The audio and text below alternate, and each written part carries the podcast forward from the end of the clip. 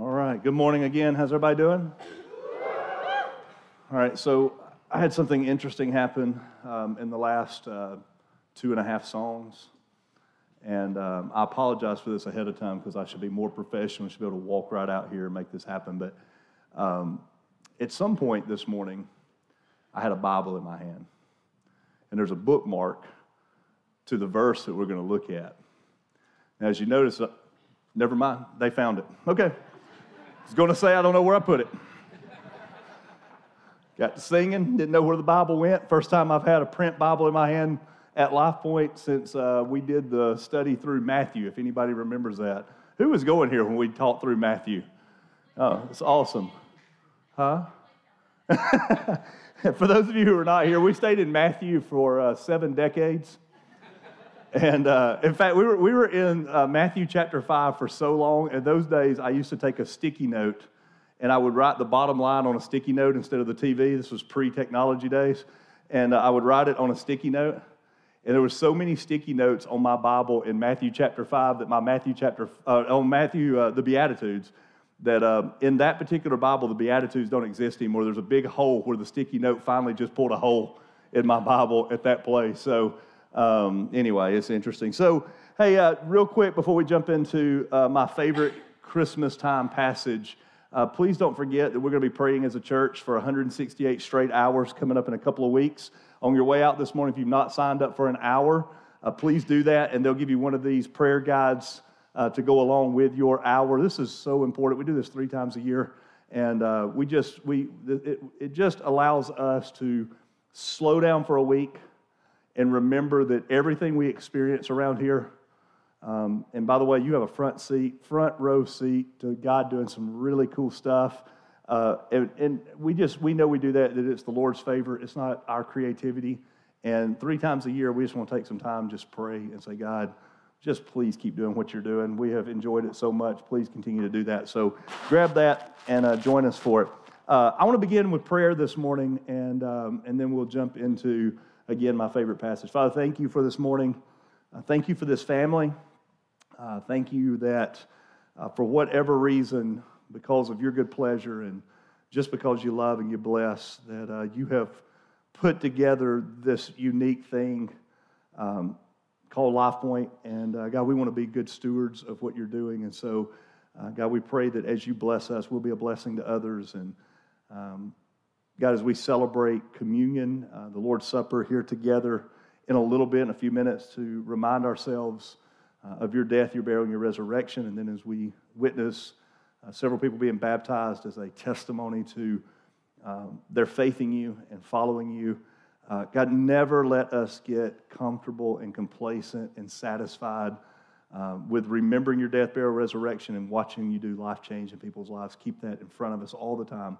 Uh, Lord, as we open up your word, I pray you that, I pray you just bring it to life for us and um, let us see your word new and fresh. In Jesus' name, amen. Um, so I've said it before a million times around here. I love Christmas time. It's my favorite time of year. Um, I hope you enjoy Christmas, but I also know that Christmas is a unique time of year, right? Because um, for every joy to the world in someone's heart at Christmas, there is also those who are experiencing uh, loss for the very first time at, at, a holiday or the, the memory of a loss at a holiday. Uh, there are people who um, are dealing with uh, broken hearts, broken dreams. And for them, the holiday can often take on a very different dynamic. I, I know many of you know that I own a restoration company as well. And just last night, I was in a lady's home who the, the, the pipes burst upstairs, flooded her whole house. Um, and, and, everybody's too busy to deal with it, including us, really. Um, but for whatever reason, I went to see her, and this was the story. This is her first Christmas um, since losing her husband that she was married to for 51 years.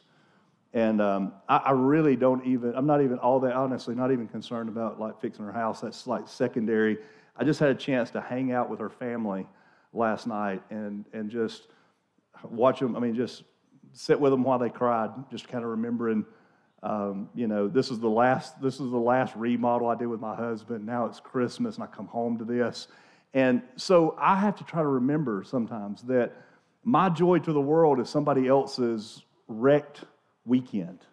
It's someone else's disappointment or sadness or brokenness or reminder of um, the difficulty of what's going on in their life. And I would be willing to bet that amongst all the smiles this morning, there are some of us in the room that are dealing with hurt and brokenness. And, um, and, and, and here's the cool thing for me is I think that the Christmas narrative, the, the advent of Jesus, the, the arrival of God in the flesh, I think is the penultimate narrative in Scripture for those who are either joy to the world this morning or brokenhearted this morning. I think it is, it is so interesting that the same narrative is the narrative that both of us need to hear. Is that, that there is this God. And, and if I had to sum up the Christmas story into a sentence or two, uh, and, and most of you in the room, I mean, you've grown up hearing this story of, you know, the, the, the baby Jesus who's born um, and laid in a manger because there was no room for him in the inn, and the, the shepherds who are on the hillside and the angels appear, and uh, the heavenly host sings Uh, and tells the shepherds to go and find this baby wrapped in swaddling clothes, and then just sings. And most of us in the room have heard that story. But if I had to sum up this, this Christmas narrative into just a sentence or two, it would be this that hope has come for the hopeless. I mean, if I just had to like sum it up, is that, is that the whole world prior to the arrival of Jesus was a world in desperation. And now here's the interesting thing it, it was the world in desperation looking for something they didn't even know they needed trying to satisfy this desperation in every possible way that they could think of, to only find that whatever satisfaction they found was just temporary and the soul constantly yearning for something that would just bring peace and joy and comfort and hope. And maybe not even realizing and knowing what it would be. Was just yearning for it. And then Jesus comes, and at that point, time is split in half. And from there forward, it is hope that maybe the world doesn't even know that they really need, but they have a sense of desperation. There's a brokenness, there's a void, there's something I'm yearning for. And so now the soul yearns for not what's coming, but for what has come. And those of us who have found what has come are trying to help those who didn't know it's come to find what has already come so that they can experience what we've experienced. I mean, that's the story of Christmas. And, and then it gets whittled down to gifts and trees and snowmen and movies and lifetime and all that kind of stuff. It gets whittled down, and, and in many ways, we get this facade of what it's supposed to be. But even in the facade, there's this murmur, this feeling of, I just need to feel relief and hope from my desperation, whatever that desperation is. And, and I think that's why the passage I want to show you this morning is my favorite of the Christmas kind of verses of Scripture the ones that we think about at Christmas. I think this is why it's my favorite. I want to paint the picture for you. So, Isaiah is a prophet, um, and uh, the, the book of Isaiah, you can turn there if you want to, if you, or, or, just get your phone out and go to it, or to be on the screen. But um, Isaiah the prophet, he existed in Israel in a time when Uzziah was king, right? And I was just talking with Todd about this just a few minutes ago. And, and here's the thing he was king for 52 years in Israel. And for the most part, Israel would consider him a good king. 52 years. So imagine that. That would be 13 terms of presidency. Imagine having the same president, the same leader in our country for 13 terms, for 52 years. I mean, the vast majority of Israel had no comprehension, no thought of anything other than him. And when, when Isaiah begins to prophesy about this Messiah that would be coming, it was at the end of his reign, at the end of his life when an entire country of people felt this oncoming desperation because the thought was everything's going to change. Now, we don't know if it's going to change for the better, change for the worse, change for the good, change for the bad, stay the same, but something was going to happen. And the entire nation is likely restless, wondering how's this going to affect our lives. And in the midst of that, God sends a message. In the midst of that desperation, God sends a thought, a, a verse, a, a statement through the prophet Isaiah that has lasted the, the, the, the day. I mean, it has lasted history, it has survived time. And it's become something that we see and we read and we hear this time of year all of the time. And this morning, I want to hope, I hope that I help you see it in just a little bit of light. To a desperate, to a country with desperation, to a country who needed to know that hope was on the horizon, to a person who may be sitting here today that feels like your whole world has fallen apart or has felt like your whole life has been in shambles. To those in the room that are dealing with broken hearts and broken relationships and broken finances and whatever that says, I just need something I can really cling to. I need a coping mechanism that might actually be effective. To those, I think Isaiah says these words. In Isaiah chapter 9, verse 6, he says, For unto us a child is born, and to us a son is given, and the government shall be upon his shoulder. And remember, it's a, it's a time in history for Israel where the government, the civic climate is uncertain. And, and even though that's the smallest, probably, of the issues in terms of eternity, God cares enough to send the message to say, hey, even what you're worried about, I got it. The government will be upon his shoulders. And his name shall be called. And I want to stop right there for a minute, because and I want to deal with the rest of this. Um, I want to stop just briefly and talk about what we've already read. You know, it, it, here's what Isaiah doesn't mean when he, when he says this. He doesn't mean that Jesus is going to have four different names and nobody's going to know what to call him. And, you know, you're walking down the street and they're just calling out random names to him. No, the idea of his name shall be called means this is what is going to epitomize who he is. This is the description of his character. This is the description of his personality. This is the, the description of who he is at the very core. It's not just what name we're going to give him, but this is, this is who he is. This defines who this coming king would be. And I love that as God, through the Holy Spirit, is speaking through Isaiah and Isaiah is prophesying, that he begins at the, very, at the very, very beginning of that, and he says, For unto us a child is born, and unto us a son is given. In my whole life, I've thought, well, it just seems redundant, right? Because a child is born, a son is given, but it's not redundant at all. What Isaiah is telling those who need to hear hope is God's about to do something so different and so permanent and so lasting and so divine. Because when he says, For unto us a child is born, well, any of us in the room could say, Well, I mean, that happens all the time. I mean, kids are born all the time. I mean, every day, it turns out. There's somebody born somewhere.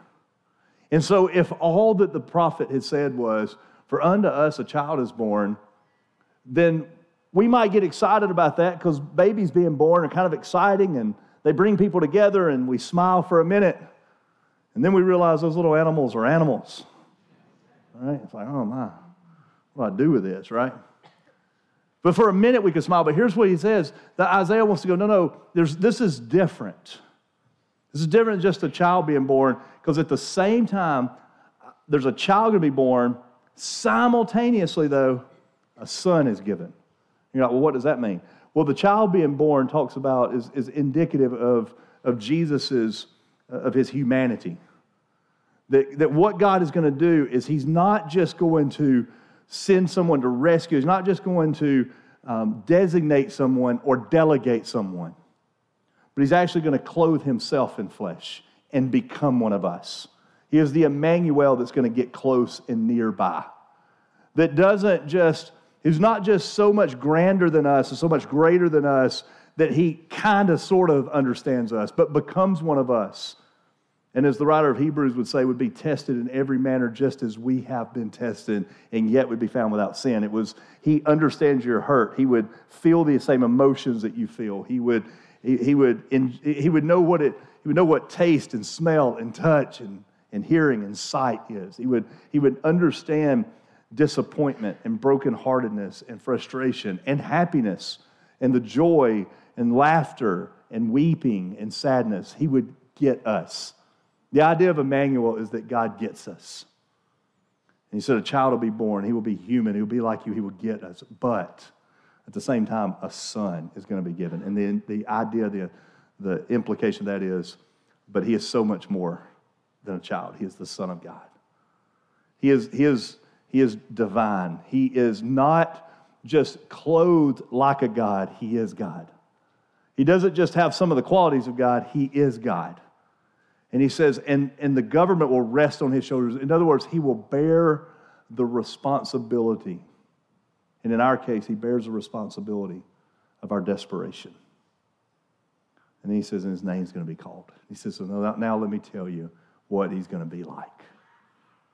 He says, he's going to be a wonderful counselor. Now, I love this. I love this because the idea of counselor is actually not what many of us think about today, although I think that's okay. I think if you need counsel today, the best place to find counsel is in God that loved you enough to come get close to you. And to, and to remember that the best way to live is to live by the principles that God outlines in His Word. God wants your best. And when God has a plan for your life, you ought to do it because it's the best possible plan. But it's more than that. It's, it's the idea in that day and time when they heard counselor, it would be the idea of a king who had counselors around him to help him navigate the difficulties and the challenges of a government. In other words, very specifically, to deal with the domestic issues and to deal with foreign issues of war. It would be this battle, this struggle. And the king would surround himself with people who could be a strategist. In fact, if you were to look at the Hebrew word for this, is it probably would be better accurate to say that he was the his name will be called Master Strategist. And you say, why does that matter, Matt? Because if I'm going to have to obey somebody's plan, if there's going to be a plan and I'm going to commit my life to it, I want that plan to be devised by the master strategist, the one who can see time in all directions, the one that can be aware of everything that's happening and not be overwhelmed the one who has my best interest at heart. See, what makes him, uh, what makes him a strategist is that he has the capability to know all things, to do all things, and to plan for all things. But what makes it great for me and you is that he's not just a strategist, he is a wonderful strategist, which means that his, what he desires for our life is our best. So he's the wonderful counselor. Submit to his plan. It's the best possible plan in every seat across this room probably is somebody who can go, Well, I really thought I had this great idea one time, and it went really far south. But there's nobody in the room who goes, Let me tell you what, I, I, I just I heard the Lord tell me one time, this is my plan for your life, and I did it, and it was horrible. Because what we ultimately find out is what God wants becomes what we want when we submit to what God wants. We find him to be the wonderful counselor. And he says, but not only that, he's also going to be called the mighty God. To a kingdom, to a citizen in Israel who was watching their king die, who had experienced 52 years of things being relatively good. You really were hoping that the next king was going to be a king that had the ability that would be powerful enough to sustain the good times in Israel. And God says to Isaiah, Oh, the one I'm sending is so much better. He's not just a strategist, he is the mighty God, which, which means this. For you and me this morning, it means this that God's plan for your life, he can execute. It's not only the best plan, but he has the capability to execute it. Has it ever occurred to you that nothing has ever occurred to God? Think about that. There's never been an accident. There's never been, a, there's never been an oops. There's never been a moment where God went, well, boy, I just didn't see that coming. Now, see, God, God being, being God means that nothing escapes his knowledge. Being the mighty God means nothing is outside his ability. He is an invitation to have a relationship with a God that can do what he wants, whenever he wants, and however he wants. The only thing God can't do is anything outside his character. It's impossible for God to be to not be compassionate. It's impossible for God to not be loving. It's impossible for not, God not to be gracious and caring. He's the mighty God with the capability to execute his will at will. Isaiah says, Oh, his name, he's going to be called, mighty, he's going to be called Wonderful Counselor, Mighty God, Everlasting Father. Now, this is my favorite one, Everlasting Father. It's my favorite one, I think, of all of them. Because I think that what God's wanting to say through Isaiah is something on a deep emotional level to us. I think he chose words intentionally. Now, I didn't know this until I was reading about it, not before last. But to the nation of Israel, the nation of Israel is always referred to their kings as, as the father of Israel, which is kind of interesting to me. It's a, it's a terminology they use. So if you're, a, if you're a citizen at a time when things have been really good and now your king has died and you're worried about the direction of your country, all of a sudden you're going, Boy, I wish that we had a benevolent father, a king who would never leave. And to those folks, Isaiah said, I'm going to send one that's an everlasting father, a father that never abandons you, a father that never lets you down, the father who, who, who is constantly aware of your needs and willing to meet them.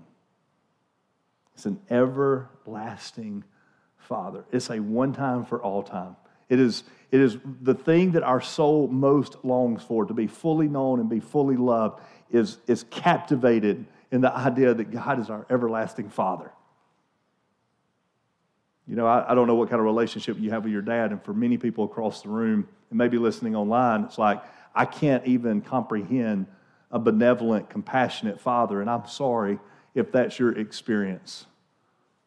But when God uses the word father, let me tell you what that evokes for God. It is one who cares, one who can be trusted, one who is there, one who lasts.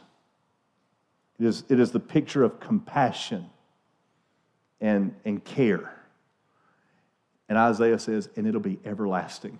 I love that word, everlasting. You know why I love it? Because we can't even understand it. Because nothing in our lives is everlasting.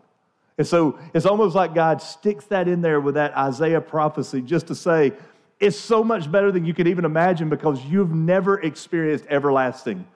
Nothing in your life has ever lasted, but I'm going to. From beginning to end, from start to finish, on into eternity, forever and ever, we will look at our Savior and we'll know Him as Father, one who cares the one who comforts, the one who cherishes, the one that never ends. And then he ends it and says, He'll be called the wonderful counselor, the mighty God, the everlasting Father, and the Prince of Peace. Now, this is what I really I, I enjoy this, and as I started to think about where Israel was and where we are and where you may be is the one thing that I think would be a commodity that is needed more than anything else in this world is peace. I mean, my goodness, I bet your home needs peace. I bet your life needs peace. I bet your work could use a little peace. I bet there's no doubt our country could use some peace. I mean, let me tell you, when I, when I think of Christmas season, this is the funniest thing to me, if I'm like just an, an observer is how many times beginning, you know, it used to be the day after Thanksgiving, now like beginning in July, right after 4th of July or Flag Day when Christmas season starts. It's like every Christmas decoration has the word peace on it or joy. That's the two peace, joy, peace. For four months, I was always like, peace, joy, peace, joy. And then you look around and go, ain't nobody got none of that. We're, we got, we're angry and it's chaos, right? I mean, it is Christmas Eve. You drive through town last night, and it's what you hear. It's like, boy, we are full of joy and peace, right?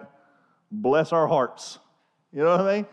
It's like the crazier Christmas gets, the more we need to ride it. Like, I feel like the world right now, I feel like they're, they're taking giant sharpies and they're like, peace, dadgummit. You know what I mean? It's like, where did the peace go? And here's what God knew God knew that because of the fall and because of sin, Your sin, my sin, Adam's sin, Eve's sin. We live in a world of sin. We sin ourselves. Here's what he knew he knew that peace would constantly be under attack. Our natural bend is to conflict and chaos. And so he speaks right to the heart of our biggest problem and says, I'll also be the Prince of Peace. You say, what kind of peace does he bring?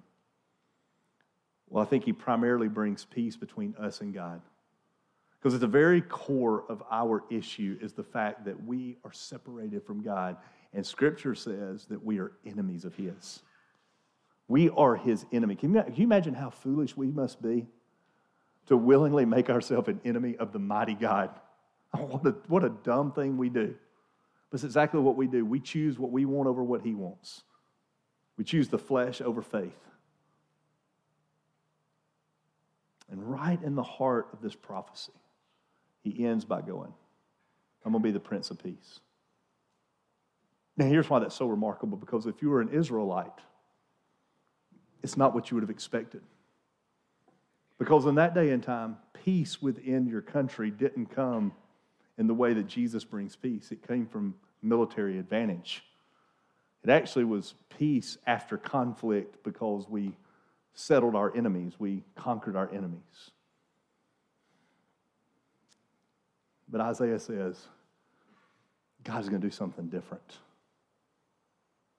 You see, he doesn't, to the bully, he doesn't become a bigger bully. To the enemy, he doesn't just fight harder. When we, when we sin, he doesn't just beat us into submission. He becomes the Prince of Peace. He brings peace. He offers forgiveness. He brings redemption. And he says, In my economy, things will be different. You want to be great? You got to be least. You want to be first? Be last. You want to be the greatest of all? Watch how I wash your feet. You want to know what it feels like to conquer? I do it with peace. I'm going to I'm going to bring order through peace. And this morning, I think that's the best offer that he makes to you. If you're here, you've never placed your faith in Jesus, you need to experience the Prince of Peace as the one who redeems you, humanity, back to God, that satisfies the enemy, the, the enmity that lies between you and him. If you're here today and you're like, man, I'm a believer, but my goodness, my life is so chaotic.